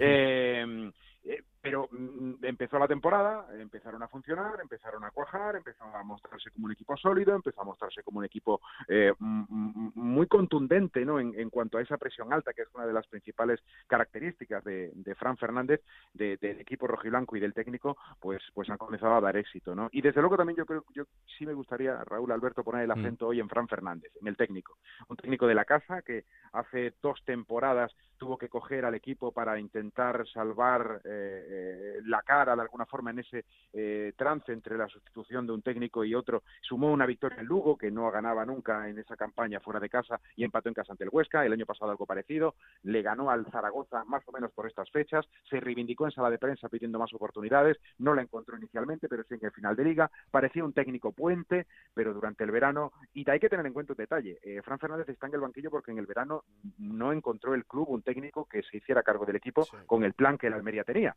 Y al final dijo, mira, pues nada, no buscamos más, le damos la oportunidad a Fran y creo que ha sido la mejor, la mejor decisión, ¿no? Porque un equipo joven, un equipo modesto, un equipo con muchas ganas, un técnico joven, modesto, con muchas ganas, se han juntado, un vestuario espectacular. Hablabais antes de Álvaro, nosotros el lunes lo tuvimos en nuestra tertulia local, Álvaro Jiménez, y estaba el chaval encantadísimo de, del grupo que había encontrado. Además, se ha convertido en el DJ del vestuario, por un reggaetón a, todo, vamos, por la mañana y por la noche y por la tarde. Y, yo creo que es un poco la clave del éxito, ¿no? Eh, unidad, unidad eh, fuera del campo y, más unida todavía dentro del terreno de juego para, de momento, estar en una comodísima de séptima posición. Y como lo de Fran, tantas veces lo hemos hablado, eh, Raúl, que, se le dé la oportunidad al técnico que está en el filial, que lo está haciendo bien. Otro ejemplo, Paco López en el Levante, ¿no? Que por fin se confíe para llevar el barco del primer equipo a, un entrenador que ha hecho tanto en la cantera y el caso de Fran es, es bueno, Francisco en su día en la Almería también, demostrando, un, bueno, pues fíjate la carrera que está haciendo después Francisco. Eh, bueno, a veces lo que damos por hecho en el fútbol que funciona no es así. Y hay, hay situaciones que nos rompen un poco los esquemas. Y en este caso, pues como bien decía Juan Antonio, eh, lo, que parecía que era una plantilla dubitativa, una plantilla que no podía estar preparada para la categoría, pues al final los jugadores eh, que a veces supliendo un poco el fútbol con la intención, con las ganas, con la ilusión, pues eh, consiguen eh, demostrarle a todo el mundo que estábamos equivocados. Y de momento el Almería lo está consiguiendo. El próximo rival será el Rayo Majadahonda, tendrá que visitar el Wanda Metropolitano este fin de semana, así que un partido también de dos equipos que tienen una propuesta de fútbol bastante parecida. Y vamos a ver cuál es el resultado final, pero eh, bueno, es una alegría tener Almería también en esta situación. Porque lo que venimos contando en los últimos dos años, no, desde luego que no son buenas noticias, así que ojalá que, esto se mantenga así durante toda la temporada, por la salud de la gente de Almería y por la de Manzano. ¿eh? Hombre, lo, va, el final del año pasado, Manzano, que creíamos que le perdíamos, que le perdíamos. No, se quedó. Estuvimos ahí haciendo, haciendo el tirabuzón hasta el final, pero mira, por lo menos este año lo están disfrutando. Gracias, Manzano. pregúntale a Juan Galego el codazo que le metí el Lugo en la última jornada de Pregúntale. Un abrazo grande. Un abrazo a los dos, chao, chao. Y la última ciudad que quiero visitar de la gente que está mm, contenta, en este caso contento sin presumir, que diría el gran Luis Aragonés, es eh, Cádiz, porque el Cádiz parece que está remontando el vuelo, ya es décimo segundo en la clasificación, parece que se empieza a escapar un poquito de esa zona baja donde la verdad es que nos, daba un dolor verle increíble, pero son dos victorias consecutivas y yo creo que la de este fin de semana puede ser incluso hasta reforzarlo más en, lo anímico, porque un 5-1 eh, siempre te, refuerza bastante más. Y eso que el equipo eh, pues parecía que el partido iba a empezar bastante, bastante diferente. Compañero en Cádiz, José Antonio Rivas, ¿qué tal? Muy buenas. ¿Qué tal? Muy buenas. Bueno, ya es una buena noticia, son dos eh, victorias consecutivas, tres eh, jornadas sin conocer la derrota y bueno, pues, eh, el aire parece que viene de otro lado tres victorias si sumamos la de la de Copa del Rey, que también, bueno, por, por aquello de ser ante un Primera División hmm. es importante también. Y fíjate que habíamos comentado en estos mismos micrófonos que el equipo, entre otras carencias, pues le faltaba gol y demás, y al final es que no tenemos ni idea de fútbol. Y el otro día, en media hora, pues cinco goles, ¿eh? además eh, remontando el gol inicial de, del Elche y bueno, la verdad es que le viene muy bien al equipo, a pesar de que luego Cervera en rueda de prensa pues dijera que esto había tenido más que ver con, con la suerte que con, que con cosas técnicas, que con cosas meramente futbolísticas, pero lo cierto es que, hombre, pues le viene muy bien, el, el Cádiz no metía cinco goles en Carranza desde la última temporada en segunda vez, así que, pues, pues fíjate, ¿no?, la alegría que se llevó el público y hombre, son buenas noticias y siempre, yo os lo comentaba la semana pasada que el mes de noviembre tradicionalmente, desde la llegada de Cervera, había sido bueno para el Cádiz y de momento cruzamos los dedos por aquí, pero parece que está siendo así. Desde luego, ver la clasificación desde mitad de tabla es bastante diferente que verlo desde los puestos de, descenso. ¿no? no, desde luego. Eh, Cádiz-Reus este fin de semana, el Reus que ahora mismo decimos sexto, de ganar, yo creo que ya, bueno, vas eliminando rivales y sobre todo metiendo tierra de por medio muchos eh, ahí entre entre el Cádiz y los puestos de descenso, ¿no? Que de momento pues es la, la intención. Eh, pero fijaos porque hoy han aparecido unos datos que a mí me parecen significativos y es que eh, el fútbol, pues por un lado son sensaciones, pero por otro son números y los números desde luego son muy fríos, ¿no? Si nos ponemos a pensar, pues seguramente todos coincidiríamos en que la imagen o las sensaciones del Cádiz en esta temporada quizás son un poco peores a estas dos últimas y sin embargo hoy comparando la clasificación eh, después de 12 jornadas el Cádiz tiene los mismos puntos que en las dos últimas eh, temporadas es decir 14 el mismo bagaje eh, así que fíjate a mí me ha sorprendido por lo menos porque tenía esa sensación no de que quizás estaban yendo la cosa un poquito peor pero lo cierto es que bueno pues mm, de momento está clavando los números de las dos últimas temporadas y en este mes precisamente, las dos últimas eh, temporadas fue cuando inició esa remontada que lo, lo acabó metiendo en puestos de, de playoffs en el primer año y muy cerca el segundo. Bueno, pues eh, habrá que estar muy atento de lo que pase en este mes. Por cierto, que no se me olvide, el primer gol del Cádiz el otro día lo marca Robert Correa y Robert Correa, que es el lateral derecho, pues como podéis imaginaros, no es muy habitual que marque goles eh, un defensa y evidentemente lo celebra, entre otras cosas porque su familia estaba en, en la grada viendo el partido y mm, eh, he leído comentarios de gente de Elche eh, bastante duros porque él fue jugador del Elche y por celebrar ese gol. Hombre, pues no sé, yo creo que hay que ponerle un poquito de cordura al tema. Y más cuando después del partido, él en zona mixta, eh, con los compañeros, lo que dice es que le tiene un grandísimo recuerdo al, al, Elche, que les desea todo lo mejor y que evidentemente lo siente mucho, pero que está con la camiseta del Cádiz y que no es habitual que marque goles, que por eso lo celebra primero que, que bueno, es profesional, ¿no? Desde luego, y que siempre, aunque algunos pues decidan no celebrarlo, que me parece bien, ¿no? Por respeto y tal, pero que tú te alegras cuando metes un gol y ya si eres lateral derecho y seguramente pues no vayas a meter mucho, pues hombre, eh, para uno que mete no lo va a celebrar el hombre, pues yo lo vi normal y además que tampoco hizo eh, nada extraordinario ni nada, simplemente pues alegrarse por meter un gol. No, no, totalmente. Y además eh, cualquiera que conozca un poco a Robert sabe que no es para nada rencoroso y que en este caso, pues oye, que su paso por el Elche eh, fue un aprendizaje más en, en, su carrera deportiva. Encima, si te asiste Salvi, pues hay que meterlo y celebrarlo. Dos asistencias, un golito de Salvi, eh, que ha vuelto también. El suyo, el suyo fue de, del X, eh, que también pues fue una, una gran jugada, pero sí es verdad que eh, muchas buenas noticias, aparte de que meta un gol Robert Correa, pues es lo que estabais diciendo, el, el regreso de, de Salvi, que parece que poco a poco va encontrando su, su mejor nivel. Eh, la verdad es que le echábamos bastante de menos por aquí y hombre y el propio Lecky ¿eh? que ya en el partido de Copa pues hizo su gol y que el otro día en los 45 minutos que jugó estuvo a muy bien muy buen nivel y hombre por aquí pues no estamos eh, muy eh, con muchos delanteros, ¿no? O por lo menos que tengan buenos hmm. números. Así que si Lecky aparece y lo hace tan bien como en estos minutos, pues seguro que, que Cervera lo, lo, va agradeciendo. La verdad es que la, la remontada, la mejor imagen del equipo coincide precisamente con esto, ¿no? Con la recuperación de algunos jugadores eh, importantes, eh, Salvi, Lecky el propio Garrido, José Mari que va encontrando su mejor eh, versión, eh, la aparición de Sergio Sánchez en la defensa, y hombre, no son casuales, no son casual que cuando está pudiendo contar con, con toda la plantilla, con la mayor parte de la plantilla, el equipo tenga más soluciones y, y consiga mejorar. El otro día es verdad que la primera parte no fue nada buena, el equipo intentó jugar con, con el mismo sistema y con la misma forma de atacar que le fue bien el Lugo, pero claro, todos los partidos no son iguales y la defensa de 5 del Elche se la atragantó un poquito. Cervera supo rectificar eh, en el descanso y lo hizo a tiempo y en esa especie de ruleta rusa en la que convirtió el partido pues le salió cara al Cádiz ¿no? y ahora pues como comentábamos antes pues recibe al Reus el segundo partido en, en casa consecutivo y luego para este mes que se espera por aquí que sea el de la remontada definitiva pues eh, tiene que visitar Córdoba, luego viene la Unión Deportiva Las Palmas y acaba noviembre visitando Zaragoza.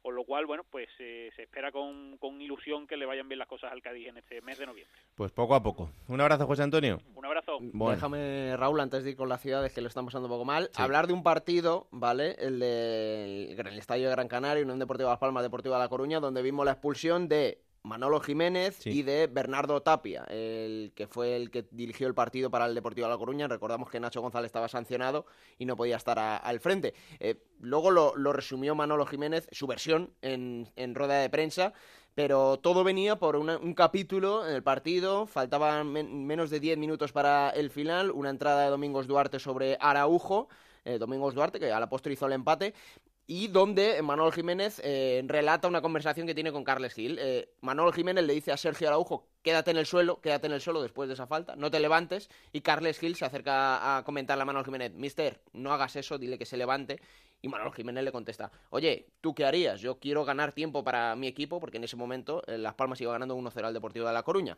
En ese instante, según Manuel Jiménez, es donde se acerca como un loco Bernardo Tapia y al final acaba expulsado. Es verdad que las imágenes se le ven un poco fuera de sus casillas a Bernardo Tapia.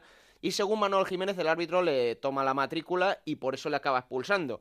Manuel Jiménez dice que una vez acaba el partido le va a protestar al colegiado que el gol del Depor ha entrado fuera de tiempo. Hmm. Y por eso le ha expulsado porque cree que le ha tomado la matrícula adelante. Hay que decirle a Manuel Jiménez que está equivocado. Porque el gol del empate del Deportivo a La Coruña añade en 5 minutos y viene en el 94 y pico. Por lo tanto es un gol legal Así que Manuel Jiménez esta vez se ha equivocado.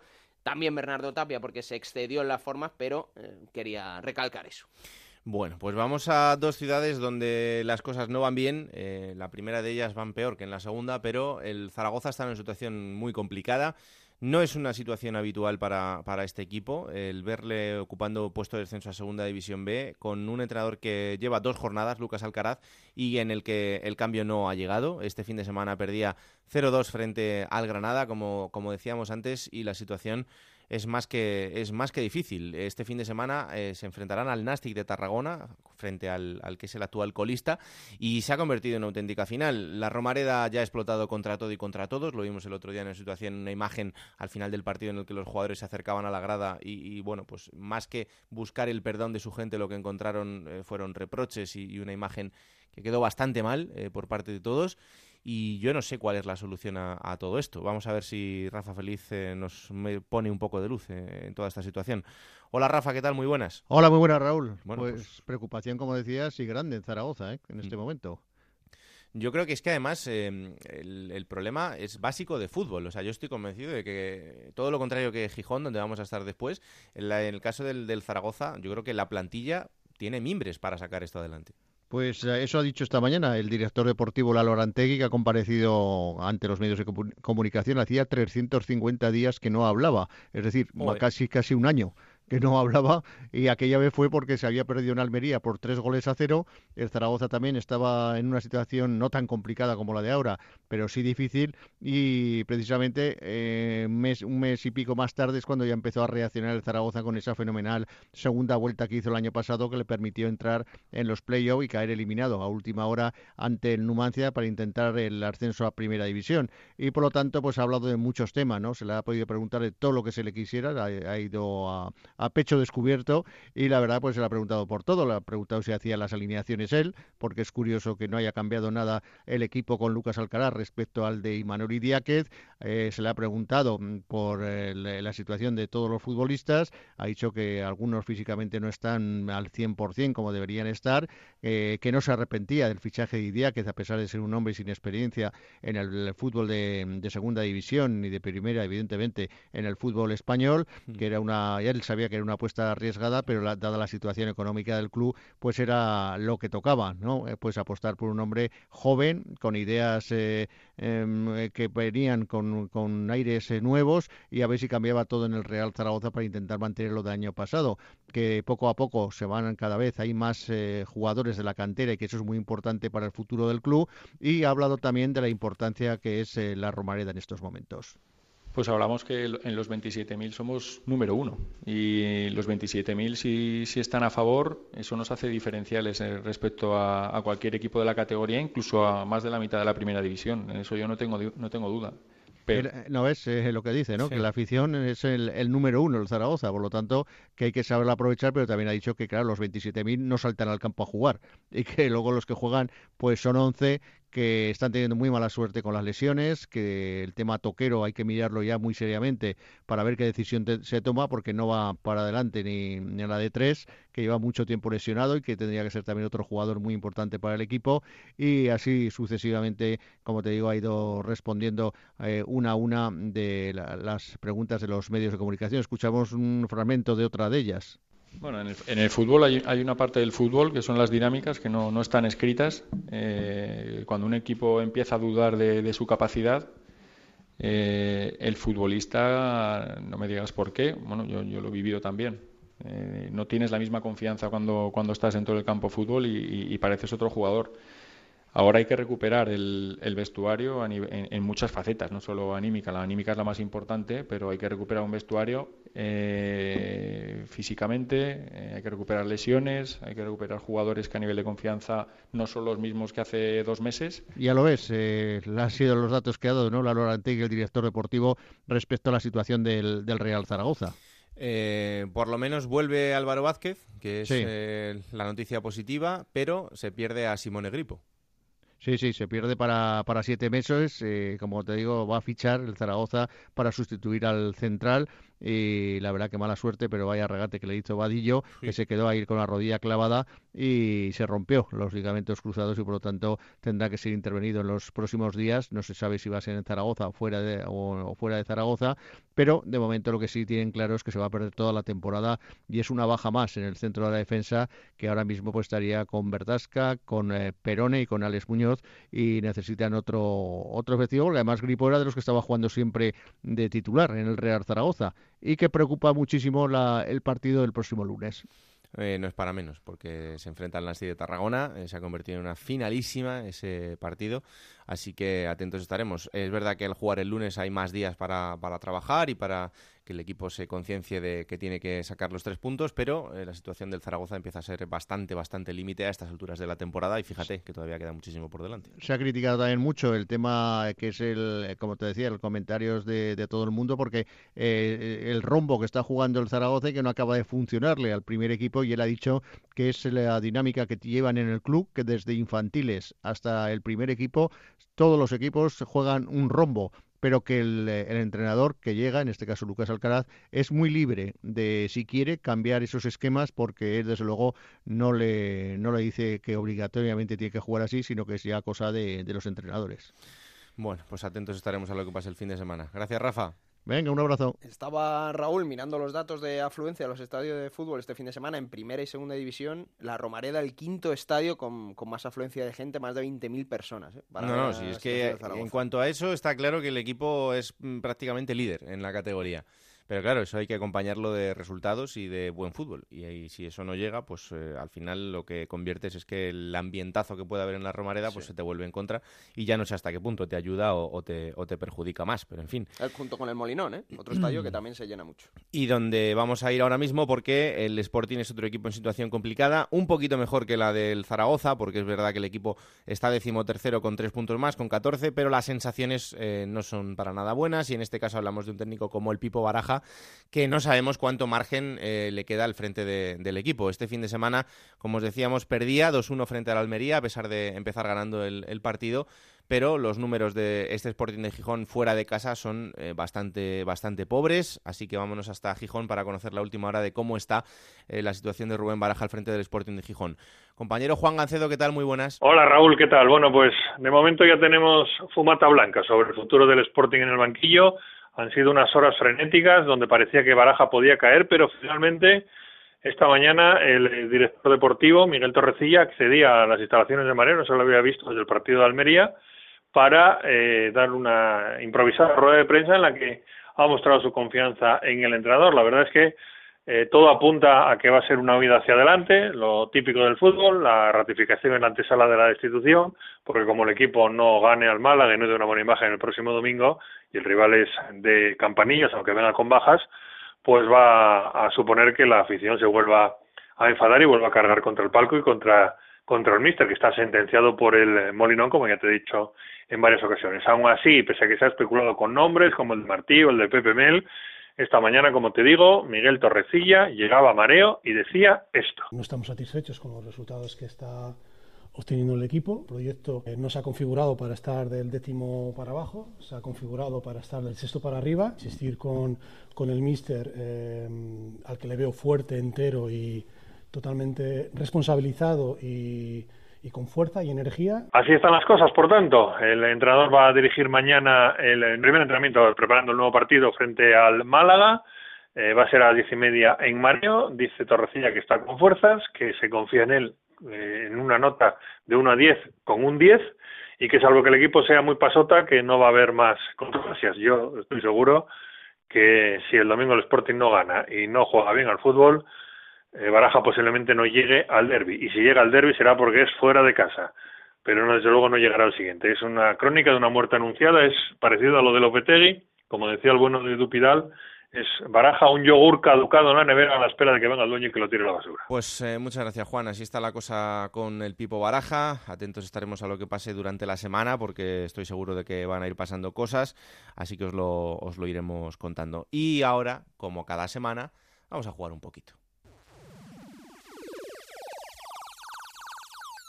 En Onda Cero, la Liga Juego de Plata Hamel, el primer campeonato oficial de Juego de Plata en Futmundo.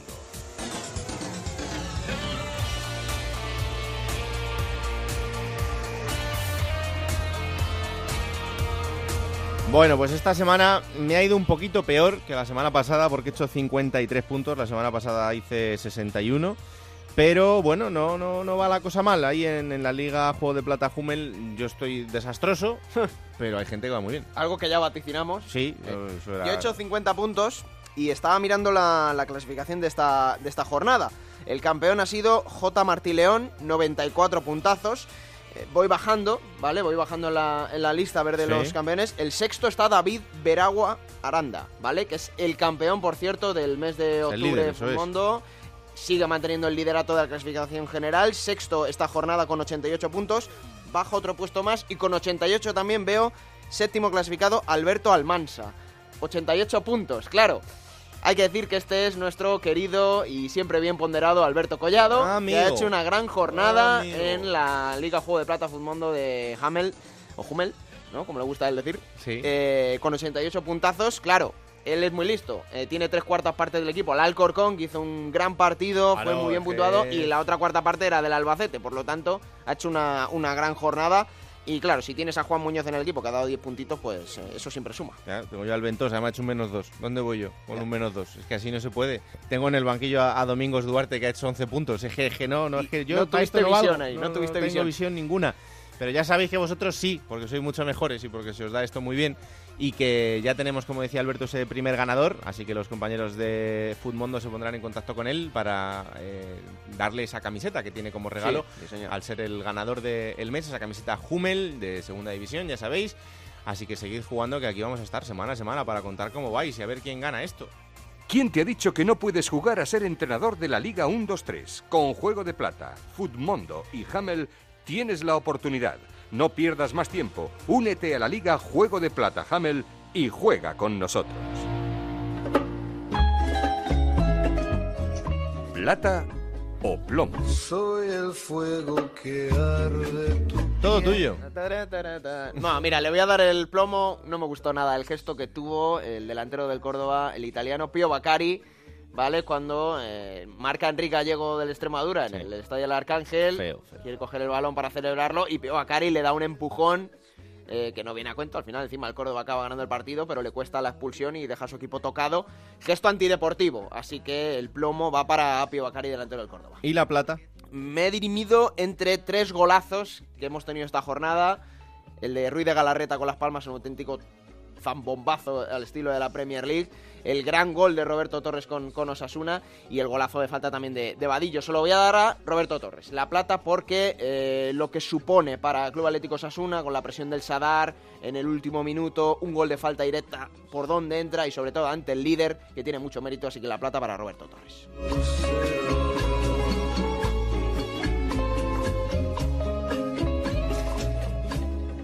Y ahora cogemos esa máquina del tiempo que maneja Pablo Llanos para contaros los momentos importantes de los equipos de la categoría. Esta semana ha elegido el Tenerife.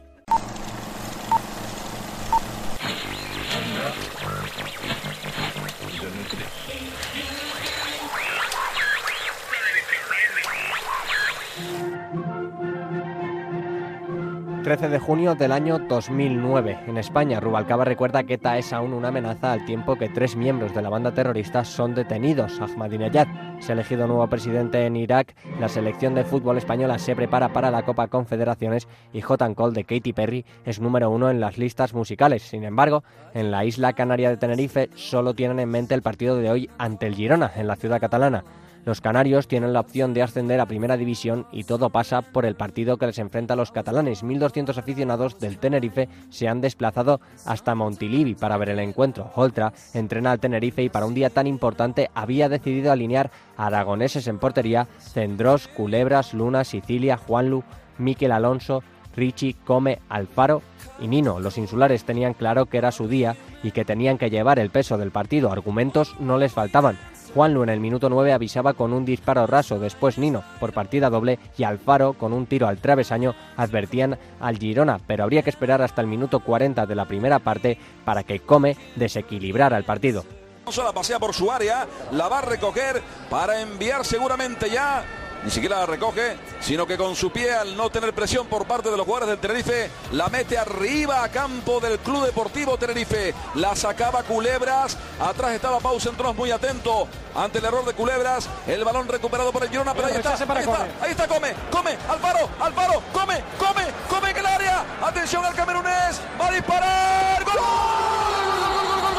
de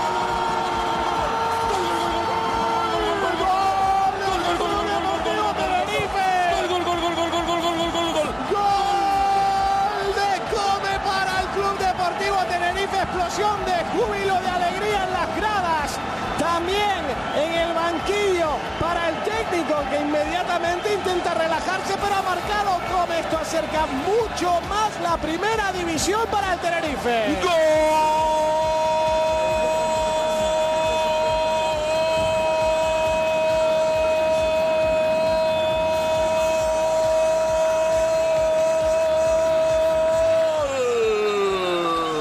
El camerunés adelantaba al Tenerife en un marcador que no se movería más. La segunda parte del partido fue más recordada por las celebraciones de los aficionados insulares que por el juego. El gol de Come había matado el partido, el Tenerife ascendería primera acompañado por el Zaragoza y el Jerez y lo demás, como se suele decir, es historia. Y vamos ahora con el test de Gonzalo Palafox. Esta semana tenemos un test doble, porque tenemos dos protagonistas del Alcorcón, David Fernández y Albert Dorca. Para que no haya líos, que esto no va a ser nada fácil. Primero va a responder David Fernández y luego Albert Dorca. David, un recuerdo de niño. Los veranos que pasaba en San Martín de Lisas, aquí en el pantano de San Juan, aquí al lado. ¿Y el tuyo, Albert? Al lado de casa había un, parque con que poníamos dos porterías ahí y empezamos a jugar al fútbol hasta que mi madre me, me chillaba para que subiera a cenar y eso era bastante a menudo. Un animal con el que te identifiques, David. Perro, perro lo tengo claro porque he tenido siempre perros y me encantan. Albert. Delfín, que dice que es muy inteligente, muy fiel y así me considero yo. David, un referente futbolístico. Uno sería Zidane como jugador y otro Fernando Hierro porque al final es un poco en la posición en la que he jugado yo siempre, así que... ¿Y el tuyo, Albert? Mm, yo he jugado con él y es más pequeño que yo, pero para mí Iniesta es alguien que... el ejemplo de, de un buen futbolista, eh, dentro, fuera del campo y me gusta la gente como él.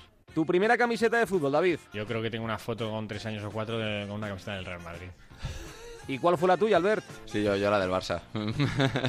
¿Sois de videojuegos en el equipo? Sí, yo no soy mucho, pero sí que hay gente que son de videojuegos. ¿Fortnite? No, yo, yo no, en casa no. Tengo dos gemelas que me impiden eh, todo ese tipo de cosas, pero eh, en el equipo sí que juegan mucho al Mario Kart cuando vamos por ahí de concentración. ¿Y entre FIFA o Pro, con cuál os quedáis? Yo siempre he sido de pro, pero ahora creo que la moda está con el FIFA. Yo cuando jugaba más era de pro. Yo igual, yo igual. Ah, cuando jugaba al FIFA me cambiaba los mandos para que fuera como en el pro. David, ¿una serie favorita o una serie que sigas? Pues de las que más me ha gustado, la que más así, yo creo que es Breaking Bad. ¿Y la tuya, Albert? A mí la que me está gustando muchísimo y voy al día es la de Suits, que me parece una serie espectacular y bueno, esperando que siga las temporadas. Esta sí que sí, a dúo, la canción que más suena en el vestuario. Uf, pues eh, no, te voy a saber decir el nombre, sé que suenan mucho canciones que deben sonar ahora pues tipo reggaetón, ¿no? Y ahora igual te dice más mejor que yo. Las pone, no, no, no, no es el DJ, o sea que... ¿Qué pone? Pone la de Sin Pijama, ¿no? De ahora. Eh, ese tipo de canciones creo que pone en el Spotify baila reggaetón y, las que salgan, ¿sabes? Pero bueno, ese tipo de, música y luego le mete también un poco de, a veces, flamenquito, pero le decimos rápido que corte. Y a ver, David, lo más importante en la vida es... La familia. ¿Y para ti, Albert? Me coincido. para mí lo, es para lo que estamos aquí.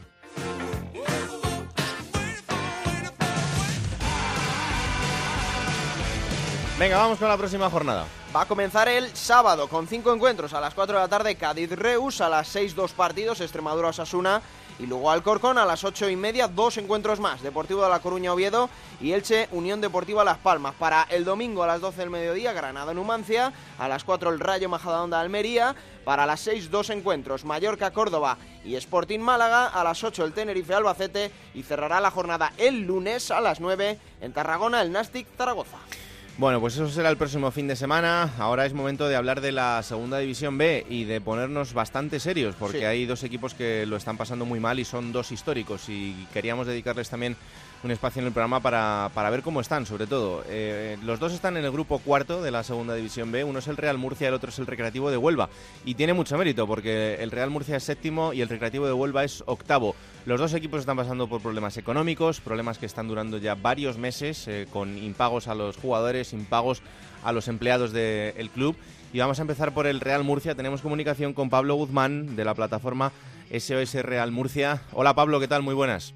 Hola, muy buenas tardes. Bueno, pues eh, yo creo que la situación está llegando ya a unos términos eh, bastante preocupantes para, para, los jugadores y también para los empleados del club. Eh, vosotros estáis intentando ayudarles en todo lo posible, pero no sé cómo, cómo estáis y si sois optimistas con el, con el futuro próximo del club. Bueno, como sabéis, ayer hubo muchos cambios en el club. Ayer el consejo anterior dimitió. por fin el club ha vuelto a manos, ahora está en manos de miembros de la plataforma pero es cierto que la situación económica es realmente crítica. Estamos hablando de que los jugadores llevan ya tres meses de impagos, los empleados seis, las bases ocho y la situación es eh, pues calamitosa. La Federación de Peñas sacó unas pulseras que la verdad es que están siendo todo un éxito, se van a llamar de 60.000 pulseras vendidas a un euro, pero claro, es insuficiente para la necesidad del Real Murcia. ¿Dónde se pueden comprar las pulseras? Pues se pueden comprar eh, si estáis en Murcia, en la Federación de Peñas, por ejemplo, y si no, hay una página web que es sosrealmurcia.com. Bueno, pues ahí nos, Real Murcia. ahí nos meteremos para comprarla. Claro que sí, el otro día vimos a Pellegrino, el mister del Leganés, que la llevaba puesta también. Eh, así que, bueno, son poco a poco pasos que se pueden ir dando. ¿Qué sabéis de, este nuevo eh, propietario del club? es un médico, el médico José María Almela, que es el nuevo presidente del Real Murcia.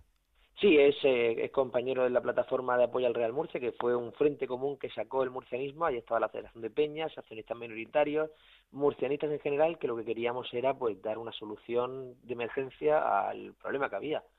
Es una solución transitoria hasta que termine la ampliación de capital, pero evidentemente esa ampliación de capital no iba a recaudar absolutamente nada mientras estuviera el anterior propietario que, bueno, o propietario o gestor, porque hasta la propiedad está discutida en el Real Murcia, eh, que tenía, pues, el dinero iba a traer de otras cuentas, todo se abonaba en efectivo y la verdad es que la transparencia, pues, brillaba por su ausencia y los pagos más, porque estamos hablando que se ha hecho este año un récord de abonados en segunda vez del histórico del Real Murcia con casi 11.000 abonados y que no se ha pagado ni siquiera la primera nómina ni a jugadores ni a empleados. Em, ¿Los jugadores os transmiten alguna necesidad eh, bueno, eh, próxima en cuanto a su día a día? ¿Cómo, ¿Cómo están ellos? Hombre, pues evidentemente es cierto el vestuario es una piña. Posiblemente nunca nos volvamos a encontrar un vestuario con tanto compromiso y tanta calidad. Estamos hablando que esta semana perdieron el primer partido en toda la temporada, que no habían perdido hasta ahora. Eh, ellos además eh, han demostrado una generosidad brutal, han dicho que primero se pague a empleados, a, empleados que lo están pasando mucho peor porque son sueldos mucho más modestos, hmm. que se pague también primero al césped, pero evidentemente esto pesa, el tiempo ha ido pasando, siguen eh, con promesas incumplidas una tras otra y es momento pues, de cambiar eso, de ir con la verdad por delante, de explicar la situación que tenemos y que se están buscando todas las soluciones pues para cambiar radicalmente eh, la situación actual del Real Murcia. Pues Pablo, te agradecemos estos minutos de radio aquí en Juego de Plata. Vamos a estar muy pendientes de lo que pase a partir de ahora con el Real Murcia y ojalá que poco a poco para poder hablar de, mejores cosas. Así que un abrazo enorme, ¿vale? Un abrazo y seguro que sí, porque además es verdad que estamos en el peor momento de lo institucional, ahora está cambiando, pero en lo social está mejor que nunca. El murcianismo creo que está muy consciente de que es quien tiene que sacar adelante el equipo pues eh, ojalá que, así sea y que lo podamos contar eh, dentro de no mucho tiempo y que además os acompañen los éxitos deportivos que como tú dices tiene un meritazo increíble que este equipo ahora mismo sea séptimo en ese grupo cuarto de la segunda división B y además si se consiguiera ese reto del ascenso a segunda pues estaríamos hablando eh, de muchos años más de vida para, para un club absolutamente histórico. Gracias Pablo. A vosotros. Y vamos también a Huelva, en este caso con nuestro compañero Onda Cero en Huelva, Nacho Ruiz. ¿Qué tal? Muy buenas. Hola, ¿qué tal? Muy buenas. Bueno, tú ya sabes eh, mucho de esto porque en los últimos años en el Recre simplemente se habla de, todos los problemas por los que ha atravesado el equipo y ahora mismo estamos en esta situación, pero eh, incluso ya una situación en la que me decían en el colombino no hay ni agua caliente. No, de hecho los jugadores se han tenido que duchar el pasado domingo con agua fría, es algo habitual también en la ciudad deportiva del decano del fútbol español. Llueve sobre mojado, son cinco años de una situación absolutamente insostenible, desde que Pablo Coma se hizo con el Recreativo de Huelva hasta que hace dos años y algunos meses el ayuntamiento tomó la determinación, porque el club estaba en causa de disolución, porque pesaba sobre él un embargo de la hacienda pública y de la seguridad social que ha hecho imposible durante prácticamente cuatro años que entrara ni un eh, céntimo en las arcas del club, el ayuntamiento tomó la determinación de expropiar las acciones de Gildo y España, propiedad de Pablo Comas, que por cierto está condenado por la justicia por diferentes delitos en la administración del, del club, pendiente evidentemente de ver qué dice el Tribunal Superior de Justicia de Andalucía. El propietario es el ayuntamiento, que ha tenido que levantar un embargo de Hacienda de 7,5 millones de euros por pago por terceros, pagar la deuda con seguridad social por derivación patrimonial de 1,8 millones, es decir, 10 millones para levantar los embargos y poder tener acceso a las cuentas, pero la situación sigue siendo realmente complicada. Se ha sacado tres pliegos de condiciones para poner a la venta el club, los tres han sido fallidos, el primero quedó desierto, el segundo tuvo un adjudicatario, pero al no tener toda la información desistieron de firmar el contrato de compraventa del 90% del capital social del Recreativo de Huelva y en el último eh, Capital, un grupo liderado por el que fuera consejero delegado del Córdoba Club de Fútbol Javier Jiménez, pues finalmente no cumplieron ni el plan de viabilidad ni tampoco las exigencias que en materia económica tenía que, aportar, que era entre otras cosas pagar al ayuntamiento en caso de ascenso a segunda y a primera división determinadas cantidades hasta eh, recuperar lo que el ayuntamiento había invertido y depositar una cantidad para poder finalizar una temporada que está siendo complicada porque además a los jugadores se les había prometido y al propio entrenador Salmerón que iban a estar al día, lo hizo tanto el alcalde como miembros del Consejo de Administración y Eurosamo, que es una empresa de gestión integral liderada por Juanma López, representante de jugadores, y que a, a vez ha sido prestamista del Recreativo de Huelva. El Recre ha estado en los tres últimos ejercicios viviendo en el filo de la navaja antes del 30 de junio para no descender administrativamente. Fíjate, el primer año fue la afición quien con una campaña de salvación consiguió un millón de euros para pagar a AFE, el segundo año un préstamo de Eurosamok que firmó un contrato de gestión integral donde está el tema financiero, el deportivo, el social y el tercero a Cristella Capital que finalmente no adquirió las acciones. ¿Qué ha ocurrido?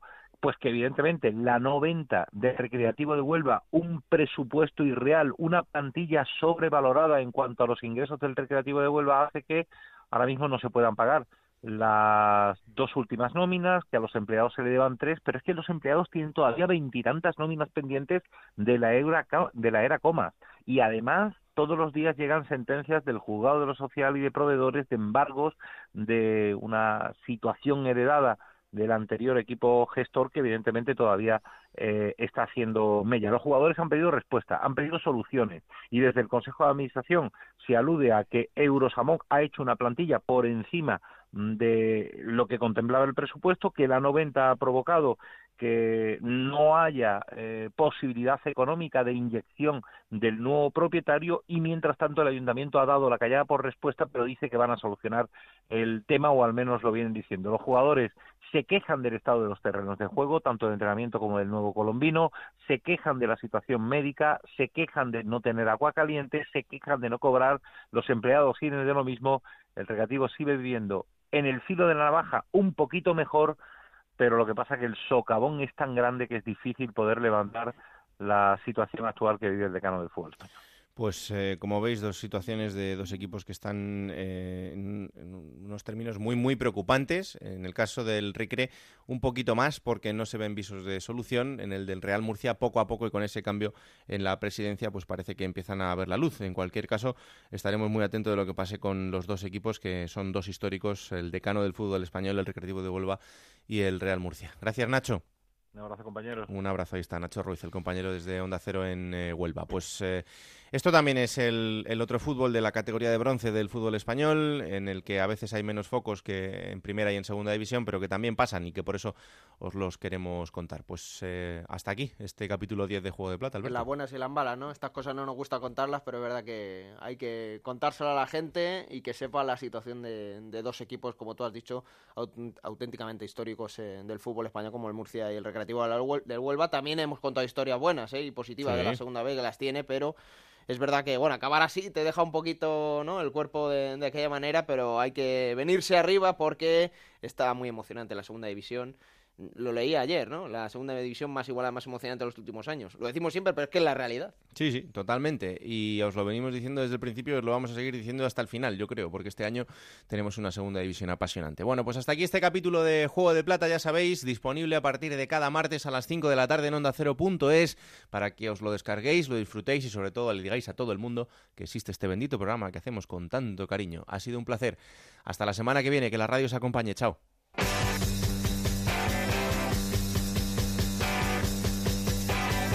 Raúl Granado, Alberto Fernández, Ana Rodríguez. Juego de Plata.